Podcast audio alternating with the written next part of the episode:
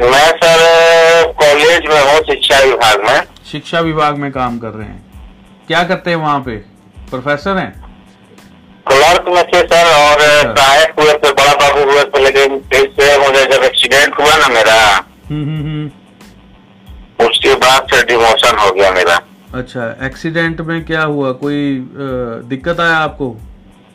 कब हुआ accident accident हुआ था सर अगस्त इक्कीस 2021 में एक्सीडेंट हो गया। बाइक से सर 2022 में एक्सीडेंट हो गया।